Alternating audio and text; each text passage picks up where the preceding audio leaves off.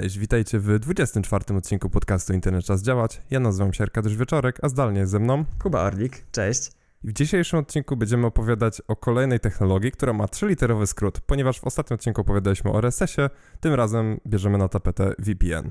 Oj tak, e, VPN, e, z większość z Was może mieć e, skojarzenie z tym z tych reklam, które są na YouTubie. Mnóstwo YouTuberów ma jest sponsorowanych przez producentów, dostawców VPN-a i mówią tam no, różne kłamstwa i kłamstewka na temat tego, co, jakie bezpieczeństwo VPN mhm. daje, a jakie nie. I dzisiaj sobie właśnie kilka z tych takich a, popularnych, błędnych przekonań na temat VPN-a a, rozłożymy na czynniki pierwsze. Zanim przejdziemy jednak do tematu, a, drogi słuchaczu, słuchaczko, oglądaczu, oglądaczko, jeżeli słuchasz nas lub oglądasz na korpo platformie typu YouTube albo Spotify, na platformach, które zarabiają na, na śledzeniu swoich użytkowników, na algorytmicznych rekomendacjach treści i i chciałbyś, chciałabyś spróbować słuchać nas i oglądać gdzieś indziej, to e, nasze materiały można oglądać na utrzymywanych przez nas i opłacanych za pieniądze od naszych hojnych, hojnych sponsorów, znaczy patronów, nie jesteśmy sponsorowani e, przez żadnego VPN-a, żeby nie było. Właśnie chciałem tutaj gwiazdkę wrzucić. przez, e, można nas słuchać na naszym fanquailu i można nas oglądać na naszym PeerTubie i wtedy no pomagacie e, dołożyć e, swoją cegiełkę e, do naszych statystyk oglądalności na zdecentralizowanych platformach, a nie na tych korporacyjnych. Zdecydowanie mnie cieszy bardziej, jak ktoś ogląda nas na PeerTube, niż jak ogląda ktoś nas na YouTubie. Niemniej jednak, jak ktoś ogląda nas na YouTubie, no to nie powiem też, że trochę się cieszę. Tak, ale jeszcze chciałem tutaj dodać, że jest kilka odcinków, które na PeerTube miały znacznie więcej wyświetleń, mhm. więc e, no i to takie odcinki, które wow, chyba jeden z nich to był F-Droid, także to już w ogóle tak wszystko się ładnie dopełnia, mhm. jeżeli chodzi o technologię open source, otwarte programowanie, czy też wolne programowanie. Um, Jestem ciekaw, kiedy tak. nastąpi ten moment, kiedy różne um, takie kiedy różne blogi i twórcy wideo zdadzą sobie sprawę, że na, na, na, na, na Fediversie jest, nieod, jest, jest, jest, jest widownia, której może nie być na YouTubie i nie być na, na takich zwykłych korpomediach, nie? Jest ciekawe, co mhm. będzie wcześniej, czy Facebook wdroży RSS-a, czy niebezpiecznik będzie na Mastodonie. Też wiesz, jakby wszelkiego rodzaju um, dramy, że YouTube coś zdjął, mhm. no no trudno, no tak zadziałał algorytm i, i ktoś podjął taką decyzję i to, to zostało, czy jakiś materiał został zdjęty. Tutaj zwłaszcza, że my to sami self-hostujemy, czyli sami to utrzymujemy, no jak sobie zdejmiemy, to sobie sami zdejmiemy, chyba że nie opłacimy naszego usługodawcy od, um, od wirtualnych, prywatnych serwerów, na którym, to sobie, na którym to utrzymujemy, to wtedy, no, może możemy zniknąć, ale postaramy się, żeby tak nie było. No. Tak, no jakby ktoś nam zdjął, jakby YouTube nam zdjął filmik na YouTubie, to nie wiem, czy hmm. byśmy zauważyli w ogóle. Tak czy jak widzę, Nie, to byśmy, naszą, naszą... to w tym bardziej wykorzystalibyśmy do tego, żeby zrobić kolejną reklamę PeerTube'owi. Ja, dokładnie. Czemu nie? E, no, ale, e, ale ten odcinek jest o VPN. Głównym generalnie, jakbym miał tak sobie pomyśleć o głównym założeniu VPN-a, to tak naprawdę to jest ukrycie naszego adresu IP zmiana jego adresu IP, czysto teoretycznie, e, na jakiś inny, który jest osadzony w jakiejś na przykład innej lokalizacji. I w związku z tym, mając ten inny adres IP, możemy zrobić różne inne fajne rzeczy, których nie możemy na przykład zrobić, mając adres IP z Polski, przykładowo. I tutaj wchodzi na przykład temat um, mhm. ograniczeń um, regionalnych, nie? Czyli tego, że na przykład macie sobie konto na Netflixie i się okazuje, że jest jakiś amerykański serial i on jest dostępny tylko w Ameryce. I jest on na Netflixie, ale nie jest u was na Netflixie, ponieważ macie polskie IP. No i tutaj można do tego na przykład użyć VPN-a, żeby zmienić to IP i być podłączony do usługi Netflix poprzez jakieś amerykańskie IP. Działa to tak, że my łączymy się ze serwerem VPN. Jak jesteśmy podłączeni ze serwerem VPN, to nasz usługodawca internetu tak naprawdę widzi jedno połączenie. Widzi to, że połączyliśmy się do usługi VPN, znaczy do, podłączyliśmy się do jakiegoś serwera o jakimś IP, a tak naprawdę cały ruch, cała ta aktywność jest widoczna dla usługodawcy VPN-a, a nie usługodawcy naszego um, do, do, dostawcy internetu. I w związku z czym, mając na przykład adres ze Stanów Zjednoczonych, możemy wejść na Netflixa i zobaczyć jakiś serial, który jest dostępny tylko tam. To jest jedna z takich na przykład funkcji, czy tak naprawdę zastosowań VPN, do której możemy go użyć. Tak, i właśnie, bo, bo VPN, bo to, to, to, zastosowanie, które opisałeś, to jest um, coś, co mhm. można robić po prostu za pomocą proxy. Niekoniecznie jest potrzebny do tego VPN. I e, fakt, że protokół do VPN-ów jest używany do czegoś, jakby to, co nam się sprzedaje z reguły jako VPN-a, to nie jest VPN, tylko to jest po prostu no, rodzaj proxy, że nasz mhm. ruch idzie przez inny komputer, to jeszcze wyjaśnimy sobie, um, ale pojawia się z, jakby z innego adresu IP, bo VPN to jest e, no, wirtualna, prywatna sieć, Virtual Private Network i e, jakby takim, myślę, że um, zastosowaniem nie wiem czy najbardziej powszechnym, ale takim zgodnym z nazwą tego e, i spotykanym w korporacjach na przykład albo w jakichś takich właśnie środowiskach bardziej nastawionych na bezpieczeństwo, jest fakt, że możemy sobie mieć jakąś sieć komputerów, która nie jest wystawiona nigdzie na zewnątrz, nie można się do niej bezpośrednio podłączyć, nie są wystawione żadne jej adresy, um, jej adresy IP publicznie, a tylko właśnie każdy z tych komputerów w tej sieci ma uruchomiony program, który sprawia, że one są spięte w tę taką wirtualną sieć i tylko ktoś, kto ma dostęp z tym mhm. hasłem mhm. i z tymi odpowiednimi parametrami, będzie miał dostęp do, do tej wirtualnej sieci i do innych tak. komputerów w tej sieci. Nie? A ten reklamowany przez YouTuberów VPN, no to raczej jest używany w taki sposób, nie żeby łączyć się za pomocą VPN-a do komputerów, do których normalnie byśmy nie mieli dostępu, mhm. albo do mhm. urządzeń sieciowych, do których normalnie byśmy nie mieli dostępu, tylko bardziej, żeby, tak jak powiedziałeś, um, udawać że jesteśmy w innym miejscu, że jesteśmy Ale innym w szczególności, bo, bo tak, bo generalnie zastosowanie takie komercyjne, jeżeli chodzi o, o, o firmę, to właśnie najczęściej to jest podłączenie się do sieci firmowej po to, żeby mieć dostęp do jakichś usług, to załóżmy poczta, poczta która działa na przykład w jakiejś tam firmie X, tylko i wyłącznie, jeżeli jesteś podłączony do sieci firmowej, hmm. czyli z wykorzystaniem właśnie VPN-a po to, żeby móc się połączyć do niej spoza tej sieci, czyli nie jesteś fizycznie w biurze, jesteś gdziekolwiek indziej i po prostu korzystasz z tego z tego połączenia, ale właśnie jak sobie teraz tak myślę o tych ograniczeniach lokalnych, regionalnych i tak dalej, to to działa bardzo, jakby to działa na tej samej zasadzie. Ty łączysz się do jakiejś sieci, która ma to wszystko odblokowane. W sensie, na przykład jakbyś chciał walczyć z mm, wielkim firewallem, Great Firewallem z Chin i łączyć się przez jakiś VPN, to żeby mieć dostęp do, mhm. do jakichś usług, które są w Chinach poblokowane, to właśnie jak łączysz się przez VPN, to tak jakbyś się łączył do jakiejś firmy, która de facto umożliwi ci dostęp do tych wszystkich usług, nie? Czyli jakby to jest trochę szerszy kontekst niż e, te, te, te firmowe usługi, bo tych firmowych usług, załóżmy, jest jakaś limitowana ilość, a w internecie jakby wszystkich usług no, jest nieskończona ilość, tak naprawdę. Jest jakaś duża skończona liczba, więc um, no, jakby to jest bardzo podobne. Pogubiłeś się trochę. Co jest podobne do czego? No to, że masz um, sieć firmową i dostęp do jakichś usług, a jeżeli komer- e, czy tak sobie prywatnie kupisz jakąś usługę VPN, to łączysz się do jakiejś sieci, która również ma jakąś listę usług dos- dostępnych, przez którą możesz się połączyć. Czyli na przykład jesteś w jakimś kraju, gdzie jesteś zablokowany, no to przez tego VPN będziesz mógł się połączyć do tej usługi. Ach, w tym znaczeniu. Okej. Okay. Dobra, no tak. Znaczy, okej. Okay. Mhm. Dobra, dobra, czaję, czaję, czaję. Mhm. Y, to jest, y, zrobić to z takiego punktu widzenia jakby, jaki jest osiągnięty rezultat, rezultat tak, tak, przez, to, przez to mhm. łączenie, nie? Bo już, już myślałem, że ty mówisz o, o kwestii protokołów. E, dobra. A, więc tak, i jest y, taka kwestia, że e, jak opowiadałeś o Netflixie, jak się łączymy z nim przez VPN, to właśnie niektóre VPN-y działają z Netflixem, a niektóre nie, bo, bo tak. Netflix jest w stanie wykryć, że ktoś korzysta z VPN-a.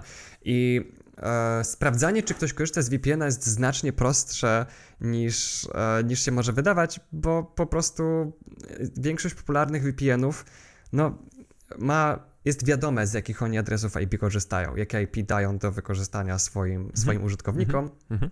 Więc nie jest super trudne przygotować sobie blocklistę wszystkich adresów IP, z których jeżeli ktoś się łączy, to znaczy, że jest za VPN-em i powiedzieć nie, sorry, my naszej usługi za VPN-a nie świadczymy.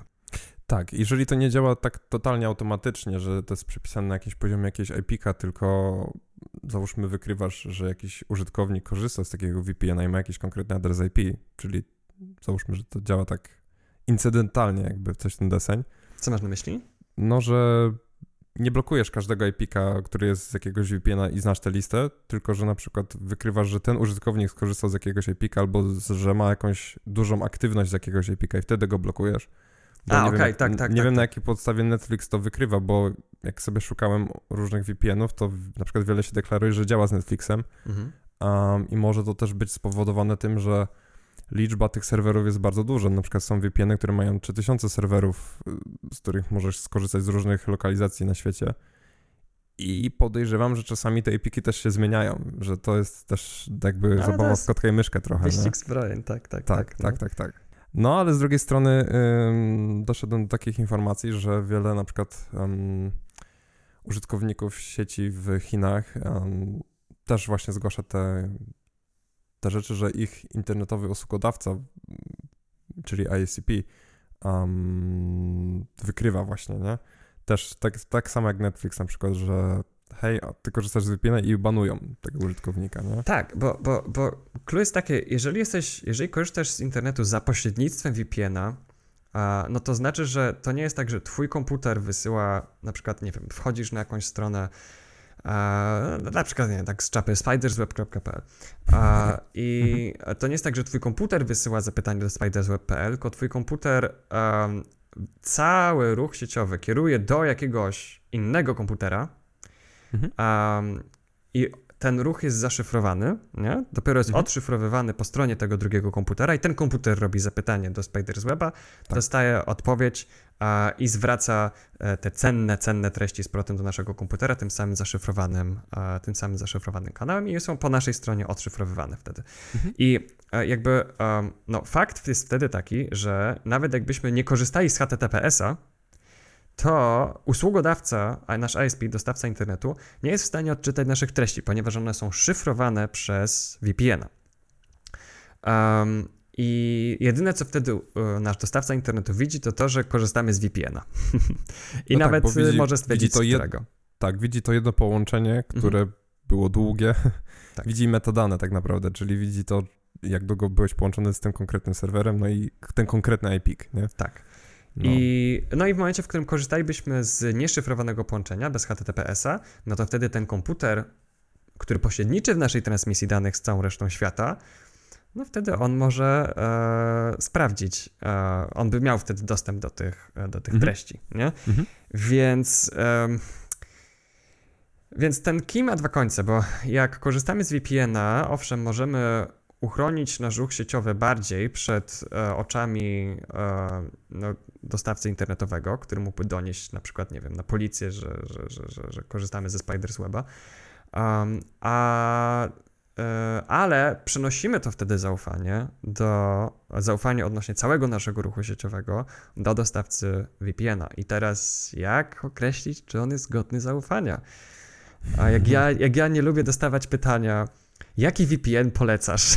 bo, -hmm. bo niestety odpowiedź jest rozczarowująca, że no, żadnego nie jestem w stanie szczerze polecić. Kierujesz cały swój ruch sieciowy przez cudzy komputer i jak mu masz zaufać, że on na przykład nie loguje z tego, z jakimi stronami się łączysz?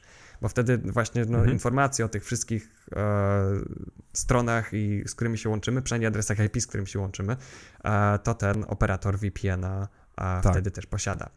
I tutaj przychodzi na przykład na myśl, że hmm, hmm, to mogą mieć wirtualne private server i skorzystać z swojego VPS-a i tam postawić VPN-a mm-hmm. i łączyć się z, z takim pośrednictwem, że wtedy ruch, który będę kierował z mojej sieci będzie przed przez mój komputer, który jest gdzieś w cloudzie, ale znowu gdzieś tam jest kolejny dostawca tego serwera, który... No nie, ale przede wszystkim jakbyś korzystał ze swojego VPN-a na VPS-ie, te skróty w ogóle są często mylone i, i też mi mhm. często wchodzą zamiennie, ale jakbyś miał postawionego prędkość? swojego VPN-a na VPS-ie własnym, to nie prędkość, a to wtedy po prostu zmieniasz sobie IP na takie, które nadal jest przypisane do ciebie, bo to jest twój tak, VPS. Tak, tak, tak, tak, tak. Mhm. Więc jakby możesz sobie zmienić lokalizację tego IPK, ale on jest nawet, no wiesz, no po prostu szczytałem sobie dane z faktury dokładnie i wiedzą, tak, kto jest właścicielem tak. tego VPS-a.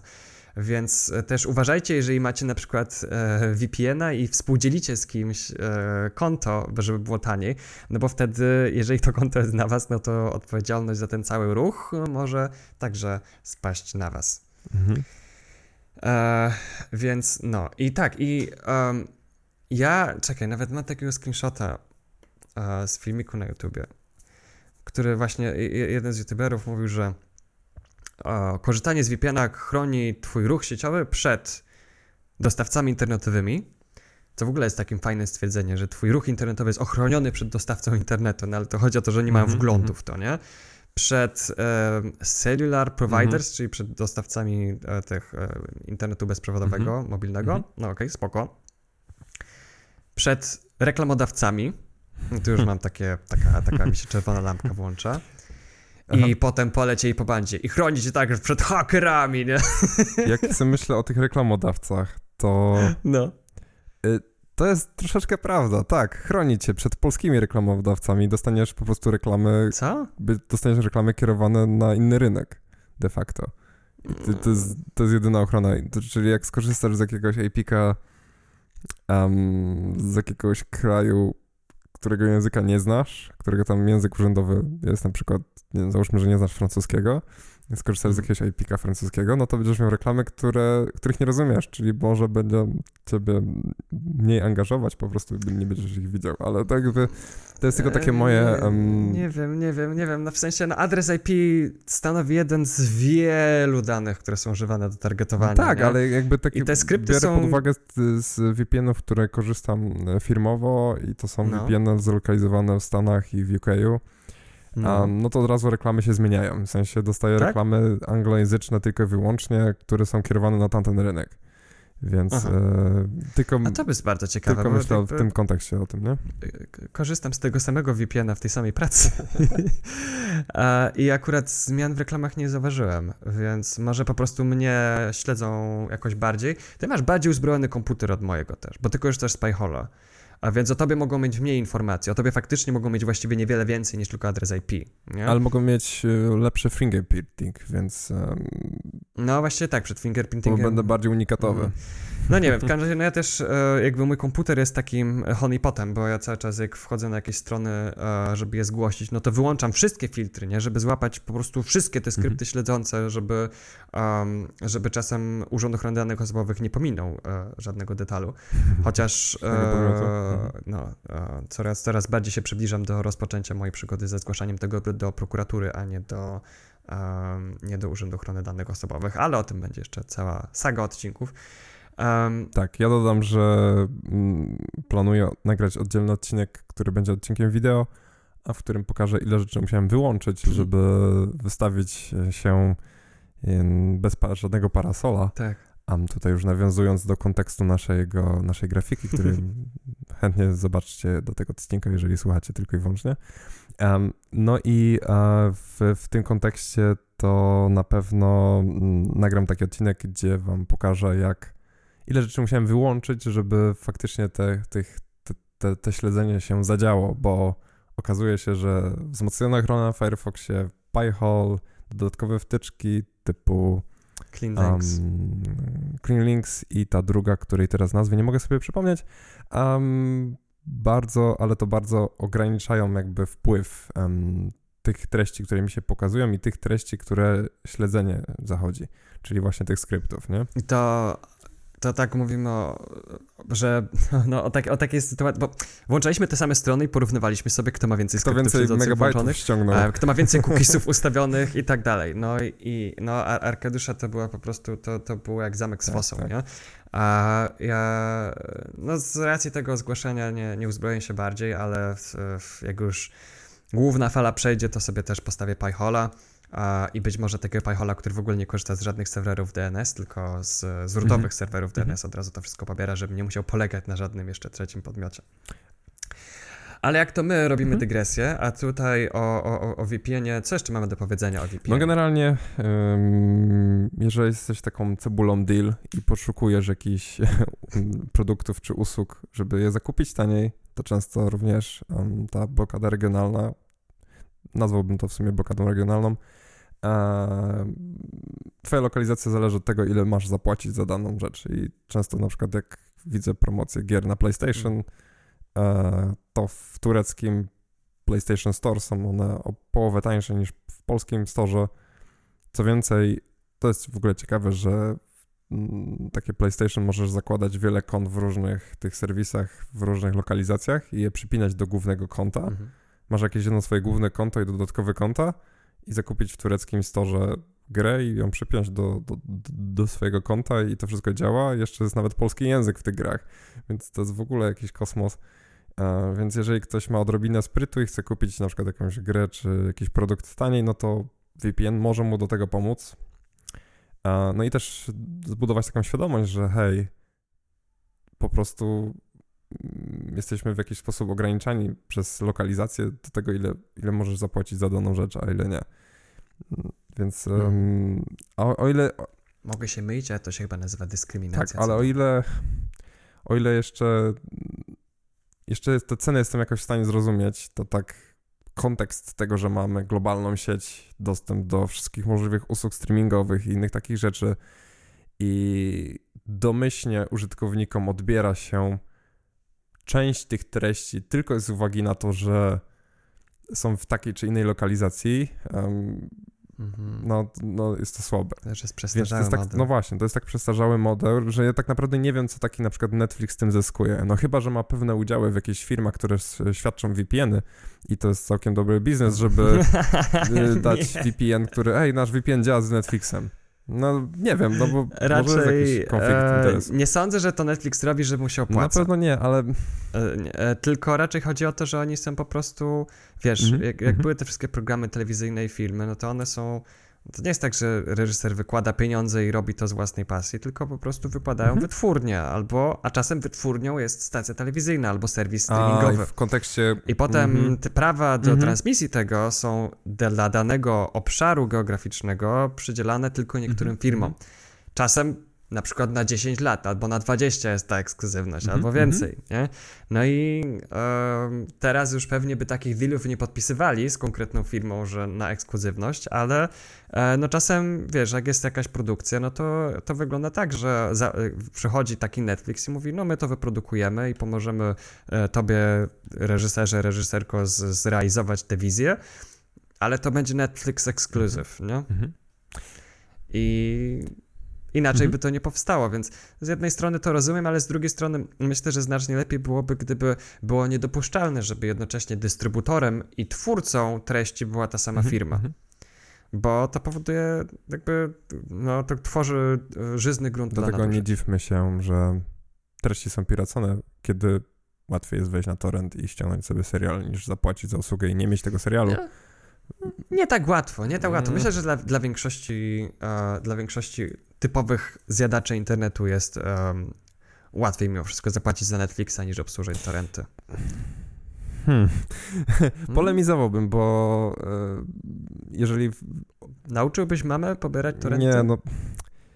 Ale weź sobie taki kontekst nasz wiekowy, e, albo starszy może o 5-10 lat. No to, to są osoby, które de facto jak zaczynały korzystać z internetu, to no, jednym z pierwszych rzeczy, które korzystały, były właśnie torrenty, emule, inne tego typu mm, sieci.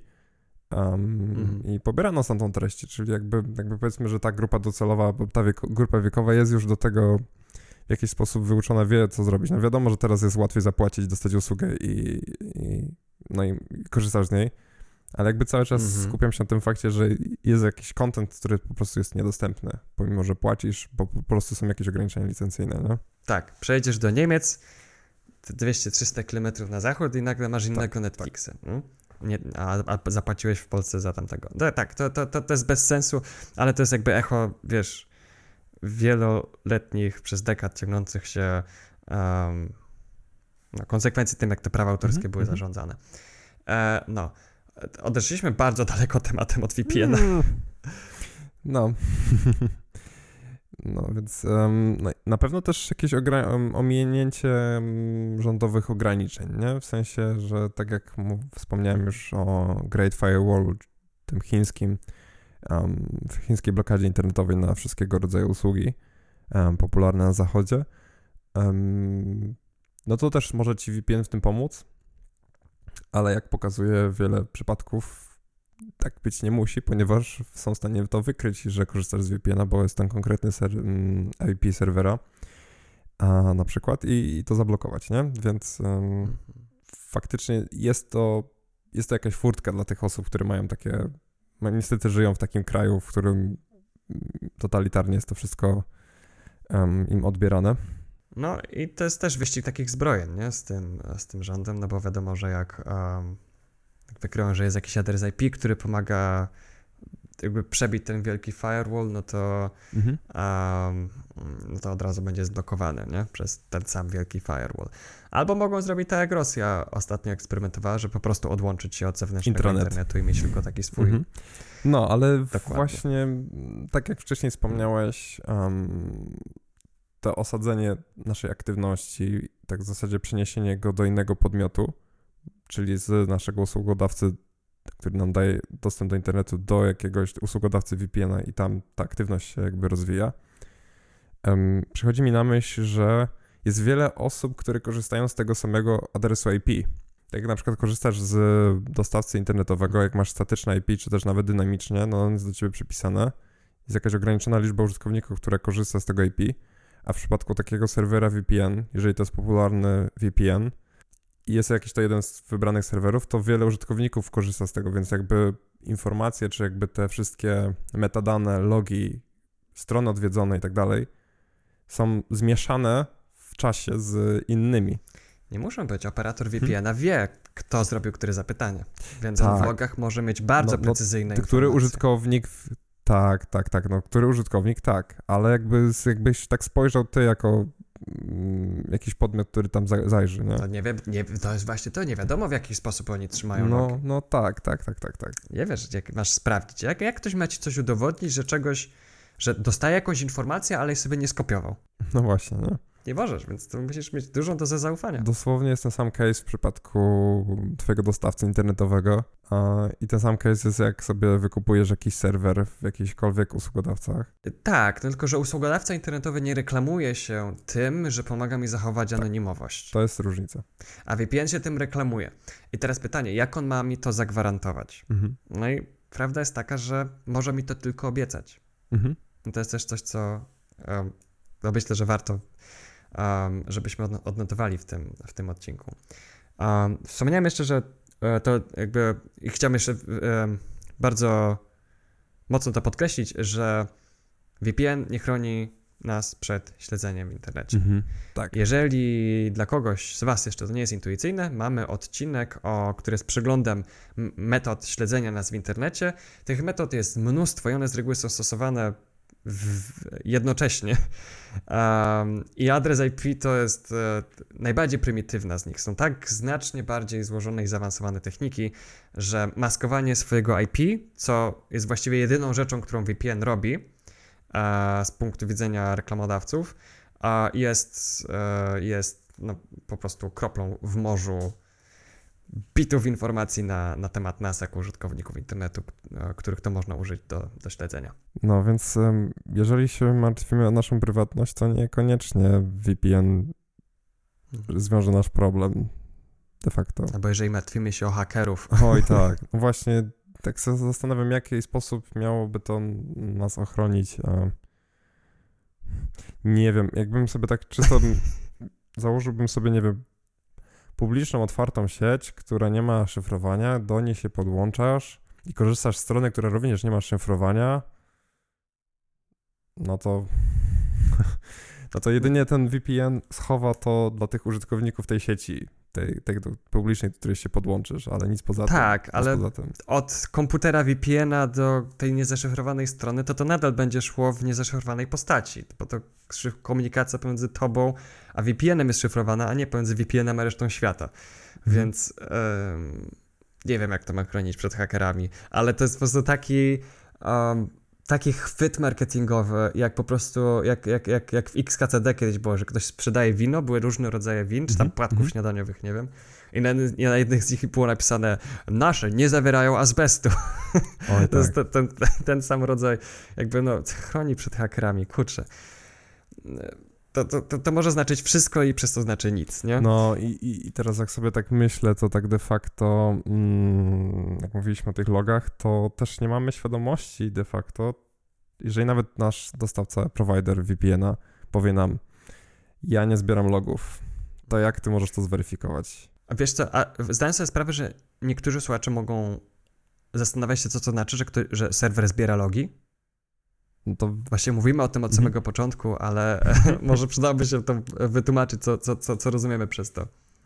No ja to rozumiem przez to, że jeżeli łączymy się do, załóżmy, jakiejś strony internet, e, spidersweb.pl, em, no to on ma jakiś adres IP i tak dalej i, i zostaje zapisana informacja w takim dzienniku aktywności, bo to, tym są tak naprawdę chyba logi, że użytkownik taki taki, czy taki klient w zasadzie, będąc klientem jakiegoś usługodawcy VPN, odwiedził taką stronę i przebywał na niej taki czas, odwiedził kolejną podstronę i jakby te wszystkie informacje o tym, jakie adresy odwiedziliśmy i, i czas na przykład, jak tam długo przebywaliśmy i różnego rodzaju Znaczy, tego typu metadane. A, adresów nie miałby jak zbierać akurat, tylko... IP-ki. Znaczy, no i adresy IP, No, nie, nie, nie myśli. konkretne adresy strony. Tak. Okej, okej. Sorry, sorry, myślałem, No. że, że, że urlę przez, przez chwilę. Nie, nie, nie, nie.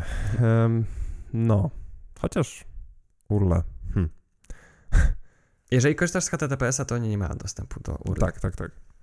Ewentualnie mogliby mieć dostęp do samej domeny, z którą się łączysz, um, bo... No to już tak. To, to w pierwszym tym pakiecie chyba nie jest szyfrowane, ale już jakby, która to dokładnie była podstrona, to, to, to, już, to już nie. No, Um, no, więc y, jest jakaś część metadanych, którą może taki provider pozyskać i tym są w Mhm. zasadzie te logi, czyli taką informacją aktywności podstawową, którą normalnie widzi nasz usługodawca internetowy, a w tym przypadku widzi nasz Tak, i VPN VPN. ma dostęp do tych informacji, po prostu to przechodzi przez ten serwer, nie? Pytanie, czy on je rejestruje w tych Mhm. logach, czy po prostu od razu o wszystkim zapomina. I jeżeli nawet, nawet taki dos, usługodawca wam powie, no ja właśnie tych logów nie zbieram, to no hej, on tę usługę świadczy, więc w jakiej stanie wy jesteście to zweryfikować na, na jego słowo, tak naprawdę musicie ufać, że on tego nie robi, ale no nie jesteście w stanie tego Mhm. zweryfikować. I, i, tu jest, I tu jest cały ten problem, tak de facto, nie? Jeżeli chodzi o, To jest jak ze Snapchatem. Wyślę ci zdjęcie na Snapchacie, ale nie rób screenshota. Okej, nie zrobię. No, Zrobię zdjęcie wyślij zdjęcie na Snap, drugim telefonem, Mhm. zrobię zdjęcie tego zdjęcia na, na innym telefonie. Nie no i też zrób zdjęcie na Snapchacie, wyślij je i Snapchat je ukrywa i użytkownik już tego nie widzi. A pytanie, czy jeszcze zostaje to na serwerach um, Snapchata. A, nie? też, Tak, też, to też, też też, taki też case. No, no. no, no. Chyba było kiedyś coś, że, że one jednak były przechowywane długo albo w ogóle były bez, bezterminowo trzymane. no, więc jak nawet też Ktoś jeszcze korzysta ze Snapchata w ogóle? Nie wiem. Um, I teraz jak sobie też myślimy o tym VPN-ie, hmm, to, że to jest tak bardziej bezpieczne i etc., to tak nie do końca jest prawda, bo tak naprawdę to jest um, gloryfikowane proxy, jeżeli chodzi o te reklamy, które możemy zobaczyć na YouTube na przykład, nie? Na temat VPN-a, to co mówią YouTuberzy. Tak. Znaczy, ja osobiście nie znam żadnej osoby, która korzysta z VPN-a po to, żeby mieć prywatność, Mhm. ale te reklamy tak uparcie wmawiają, że to chodzi właśnie o prywatność, że, em, że chyba jakiś target w tym jest, tylko ja po prostu nie mam, nie mam z nim na co dzień do czynienia. E, I, e, i nachalność tych reklam Mhm. było tym, i, i absurd było tym, Nie no, z prywatnością to jest, no to jest temat logów, bo um, gdzie tak naprawdę, w jakim punkcie te informacje pozostają, nie? No tu pozostaje nasz ruch, jakby ślad naszego ruchu u usługodawcy VPN, a Mhm. nie u usługodawcy ECP, czyli dostawcy internetu. Tak, a z punktu widzenia skryptów Facebooka, skryptów Google'a, skryptów Twittera, skryptów LinkedIna, a, ni- nic się nie zmienia, one nadal się odpalają w twojej przeglądarce. Chyba, że VPN świadczy usługę podobną jak PyHole, że na przykład blokuje jakieś domeny czy coś w tym stylu, ale um, to jest wtedy inna para kaloszy, to wtedy to, co nas chroni jeżeli chodzi o naszą prywatność, no to jest ta blocklista, a, a, a nie sam fakt, że Mhm, korzystamy z VPN-a. mhm, mhm. Więc jeszcze mów, wspominałeś mm, parę razy też o proxy, więc fajnie jakbyś wytłumaczył jeszcze słuchaczom, czym jest proxy de facto. Tak, no. e, Co robi tak Proxy jest. Opiszę proxy zaraz i to będziesz miał dokładnie tak jak opis VPN. No właśnie, przez to, przez to że... że VPN jest często używany jako proxy, ale generalnie proxy Dokładnie. w skrócie ma. To jest tak, jakbyśmy. Jak. Okej. Okej, postaram się to wytłumaczyć za pomocą kopert i poczty tradycyjnej. Mhm, mhm, mhm. mogę wysłać do kogoś list. Mhm. I zakładamy, że mówimy o takiej poczcie, z której um, adres nadawcy się sam uzupełnia. Więc jak ja wysyłam list, to automatycznie na kopercie pojawia się mój adres nadawcy. Mhm. Więc jak ja bym do Arkadiusza wysłał list, to Arkadiusz zobaczy, oho, to jest list od Kuby, po samej kopercie. Nie musi czytać treści. Mhm. Ale mógłbym e, zapłacić komuś za, za taką usługę, że ja będę wysyłał listy do niego i w tym liście będzie druga koperta w tej kopercie z napisem, do kogo na, tak naprawdę chciałem to wysłać. Więc byłby sobie jakiś nie Arkadiusz, ale jakiś Mariusz. Mhm. I Mariusz dostawałby te podwójne koperty, otwierałby tę kopertę, w której było napisane, że to jest do Mariusza od Kuby, i w tej kopercie byłoby napisane: O, tu jest list do Arkadiusza. I wtedy a Mariusz nadawałby do Arkadiusza i pojawiałoby się jako coś, co jest wysłane już od Mariusza. I Arkadiusz nie wie, że to Kuba nadał de facto. Tak działa proxy. VPN działa troszeczkę inaczej. VPN działa tak, e, to możemy sobie wyobrazić, to jest to takie rozszerzenie, można troszeczkę pomyśleć, że to jest rozszerzenie idei proxy, Mhm. E, bo to jest tak, że wyobraźmy sobie, że do Mariusza można wysyłać wiadomo, że Mariusz ma rodzinę. O. E, I e, jeżeli chcę napisać do Mariusza albo do członków jego rodziny, to mogę zrobić to tylko przez podwójną kopertę. Mhm. Czyli wpiszę, co mam napisane, co mam do napisania do jakiegoś kuzyna Mariusza, wsadzam to w kopertę a, i tę kopertę wsadzam w drugą kopertę, pisząc, że ona jest do Mariusza. Mariusz to dostaje, widzi, że to jest do kuzyna, do, do jego kuzyna i przekazuje kuzynowi.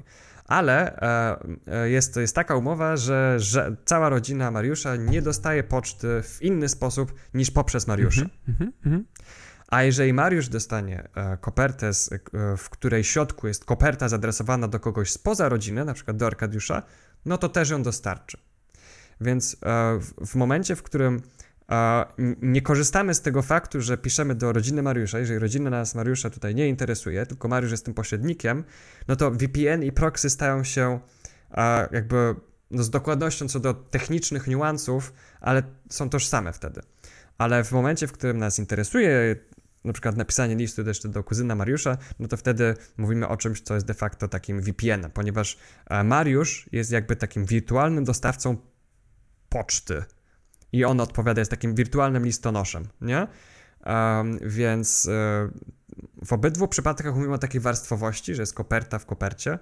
Um, I teraz pytanie tylko, czy e, za pomocą VPN-a, czy za pomocą wirtualnego listonosza tworzymy jakby nową sieć dostępną tylko przez jeden kontrolowany punkt, nie? Bo w tym wypadku jakby Mariusz dostawał listy um, do, uh, nie wiem, do swojej rodziny, to mógłby na przykład powiedzieć, e, hej, um, tylko listy z odpowiednią pieczęcią od odpowiednich osób będą przychodziły do tej sieci. Od nieznajomych w ogóle nie wpuszczamy, nie? I wszystkie listy byłyby wyrzucane do kosza, nawet by w nie nie patrzył.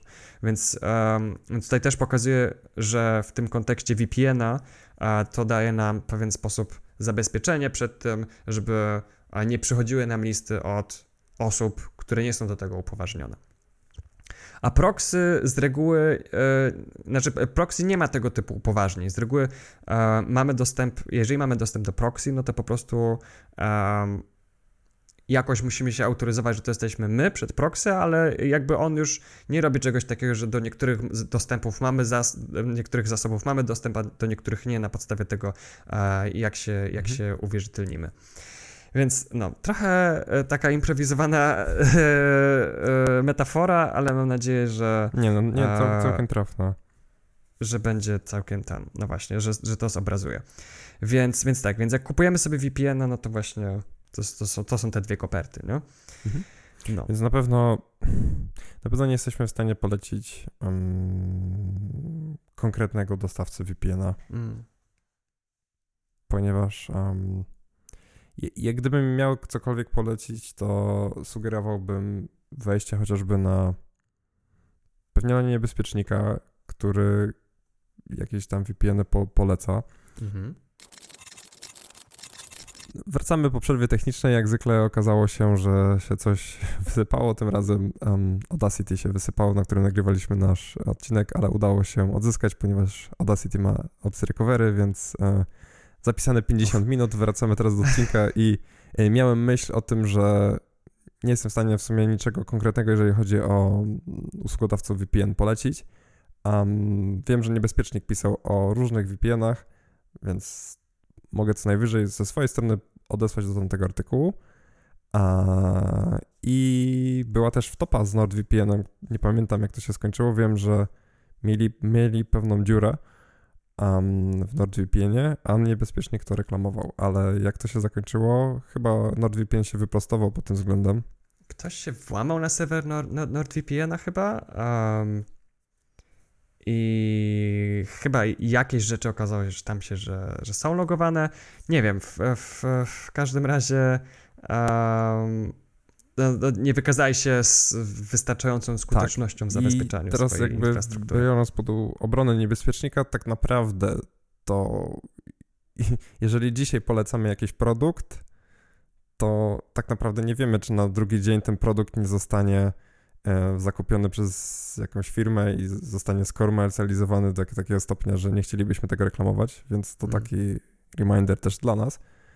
E, takim były przykłady właśnie Web of Trust, który e, nie wiem, czy chcesz Kuba opowiedzieć, bo mm. reklamowaliśmy Web of Trust wiele, wiele lat temu na naszych warsztatach, a później się okazało, że całą stertę 500 ulotek, o którym pisaliśmy o Web of Trustie i innych rzeczach, musieliśmy przekreślać ten Web of Trust i rozdawać takie ulotki z przekreślonym Web of Trustem. E, więc jakbyś chciał opowiedzieć o Web of Trustie, to... No, Web of Trust, e, tam e, po prostu wyszło, że oni też, ich wtyczka po prostu pomaga zbierać informacje tak. o użytkownikach i one potem są sprzedawane do jakichś reklamodawców czy coś takiego. Jak dobrze pamiętam... Więc i tyle było z tego Web Trust. Trust no. miał na celu oznaczanie na wyszukiwarce, jeżeli wyszukiwałeś jakieś strony, które linki są bardziej zaufane, które mniej zaufane, które nie są zaufane, nie? Coś, coś takiego. No, system reputacyjny stron to był. I, i, no i po tych, po tych wiadomościach to nie, przestałem z niego korzystać i chyba już wtedy zwiędł, a, a całkiem prężnie się tam, się tam rozwijał. Mhm. No ale znowu jakby e, pytanie, którego sobie nie zadaliśmy wtedy, to było jak oni zarabiają na utrzymaniu mhm. tych serwerów i tak mhm. dalej. A, bo chyba nie pamiętam, żeby jakieś datki albo coś, albo mieli, ale jeszcze wtedy nie byłem taki hojny, żeby to sprawdzić. Um, w każdym razie, no Warto, się za, warto sobie zadać pytanie, w jakim celu chcemy korzystać z VPN-a, bo mhm. jeżeli to jest dla prywatności, to możemy zrobić tysiące rzeczy, które są darmowe i które będą miały faktyczny wpływ na naszą prywatność, tak, bo to nie będzie tak, że o, korzystam z Facebooka, ale robię to przez VPN-a, więc jestem bezpieczny, nie. Um, tylko właśnie e, bardziej trzeba się zastanowić, co wyświetlamy w tej przeglądarce, komu nasze dane um, udostępniamy um, i jakby jeżeli jeżeli potrzebujemy zmienić swoje IP albo udawać, że jesteśmy z innego kraju, no to te usługi nazywane VPN-ami, które są bardziej proxy, jak już pokazałem, to jak najbardziej tutaj no, to, to, warto zainwestować, nie? Um, i no ja też korzystam z płatnego VPN-a, nie powiem z którego, bo nie będę mu mhm. to robił reklamy um, i, i tyle, ale um, no, ja też go korzystam z niego tylko do określonych programów, Udało mi się go skonfigurować tak, że właśnie VPN włącza się tylko dla konkretnych programów, a nie dla całego systemu. Um, i, I współdzielę go z, z, z, kilkoma innymi osobami. Jest na kilku komputerach e, postawiony, bo tam e, no, on nie dotyczy super, super wrażliwych rzeczy, tylko po prostu właśnie e, geolokalizacja jest potrzebna. Mhm. A, tak, jeszcze jedna rzecz. Jak korzystasz na przykład ze skryptów YouTube DL, mhm. to robienie tego z VPN-a może powodować, że że ci się nie pobierze filmik, albo że będzie się pobierał bardzo, bardzo, bardzo wolno. Mhm. I podobnie jak, jak na przykład jak, z, jak stawiałem sobie serwer e, PeerTube'a, swój osobisty i chciałem robić migrację. I to nie, jak nasz, jak nasz internet czas działacza wystawiałem, to też ten problem był. Um, jak, jak testowałem uh, migrację filmów z YouTube'a do PeerTube'a, to nie działało, ponieważ mieliśmy IPv6. Mhm.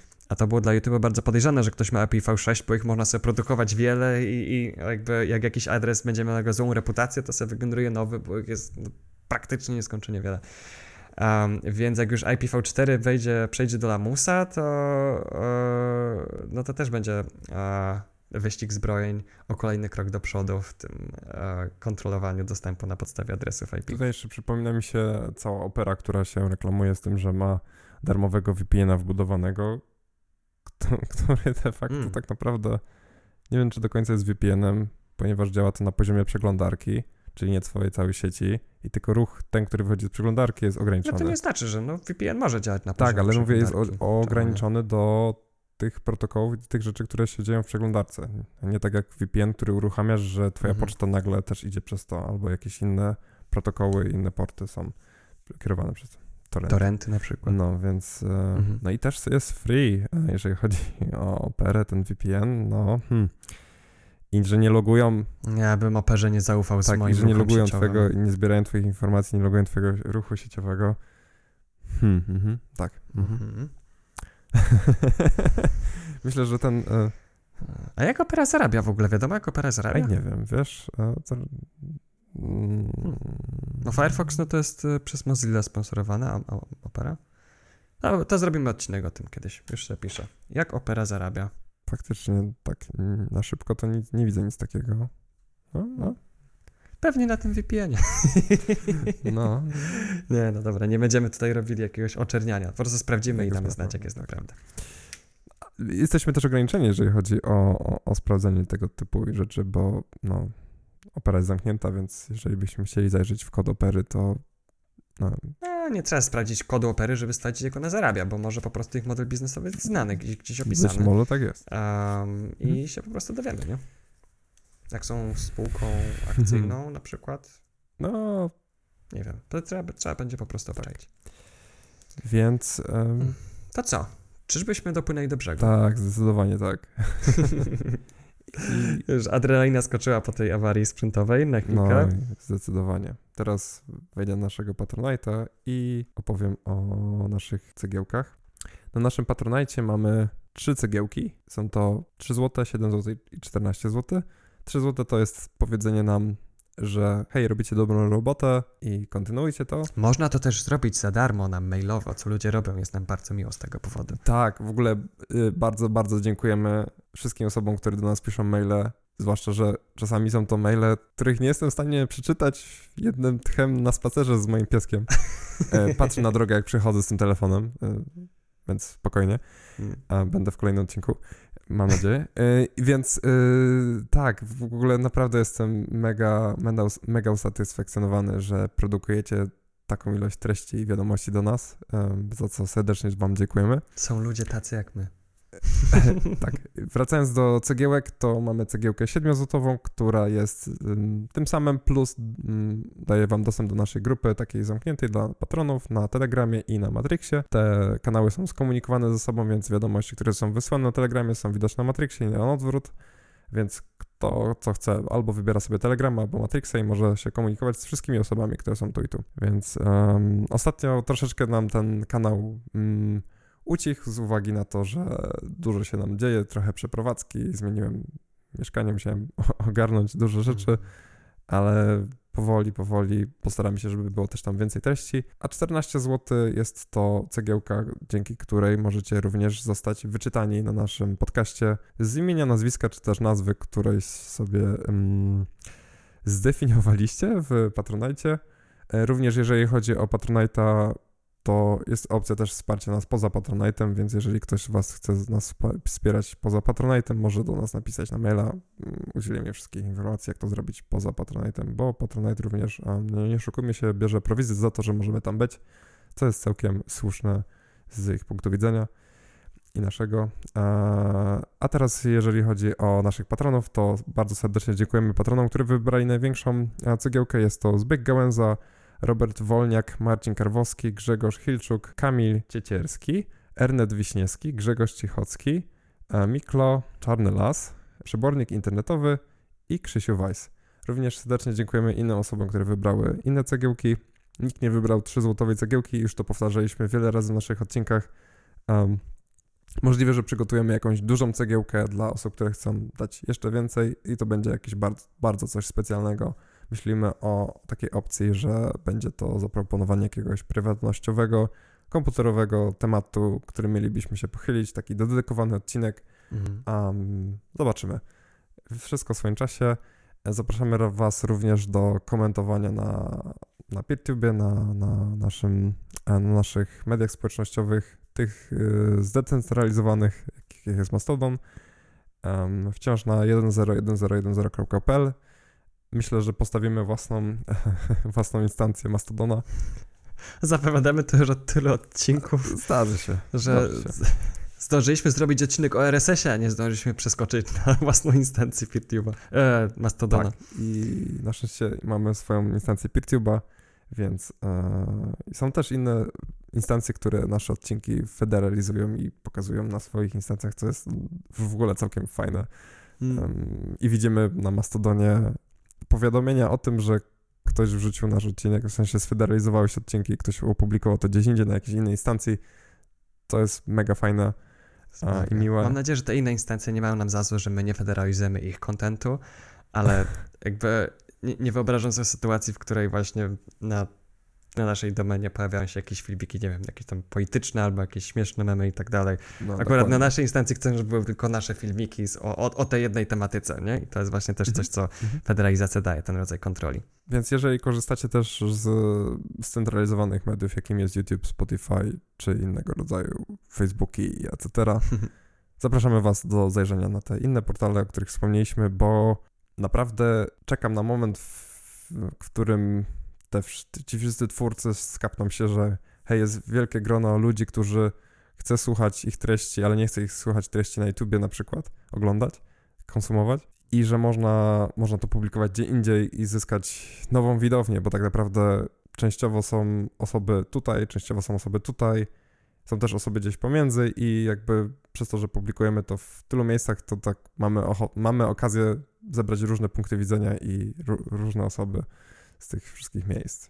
Tak, to jest coś, co, co dla wzrostu naszego kanału bardzo się opłaciło, to, że jesteśmy wielo, wieloplatformowi. Um, zwłaszcza, że jakby no, nasze treści najbardziej docierają do osób, które już chcą się pozbyć tego, uh, tych, tych, tych, tych, korko, tych no. korpomediów. Um, ale no, ale zwłaszcza też jak patrzę, jak ci twórcy na YouTube teraz narzekają, że ojejku, zdjęli mój filmik, ponieważ Content ID na YouTubie znalazł odgłos klikania na sekundowy, który jest coś tam, coś tam. Tak, tak, tak, tak, tak. Tak. I jakby, no, no jesteście na platformie, w której oddajecie komuś kontrolę nad swoimi treściami, no będą nadużycia, więc, y, no, więc przechodźcie na PeerTube'a i, i, i, i miejcie swoje dane w swoich własnych rękach. Myślę, że powiesz, miejcie YouTube'a w ale dobrze, nie dokończę tego. Yy, dobra, starczy chwalenia siebie i, i, i klepania się po plecach. Yy, czekajcie na kolejny odcinek. Mam nadzieję, że otrzymamy od Was jakieś komentarze w związku z tym odcinkiem, że coś pominęliśmy, czy coś trzeba doprecyzować, to będziemy służyć um, swoją pomocą, wiedzą i tym, jak to potrafimy najlepiej w komentarzach. Ten odcinek w ogóle, e, jeżeli wszystko dobrze pójdzie, to ten odcinek montowałem ja. więc e, ponieważ Arkadiusz e, będzie teraz niedostępny, E, więc e, mam nadzieję, że nie będę musiał wycinać tego fragmentu, w którym chwalę się, że ja to montowałem, ale to będzie mój e, pierwszy raz obróbce wideo. Obróbkę audio zrobię ja się jeszcze tego aż, aż tak nie, nie, nie czuję się na siłach, żeby się tym zajmować.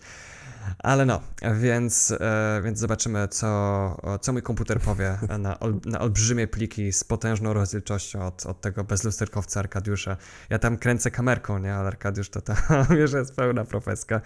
E, więc, e, no, więc za chwilkę będziemy się rozłączali i będziemy w ogóle wymyślali, jak te, ile, 40 gigabajtów wysłać z tak. Arkadiusza mam, komputera na mam, mój komputer. Mam szybkie łącze, ale... Ale ja nie mam szybkiego łącza. Do, do, tego tanka trzeba dwojga, Arek.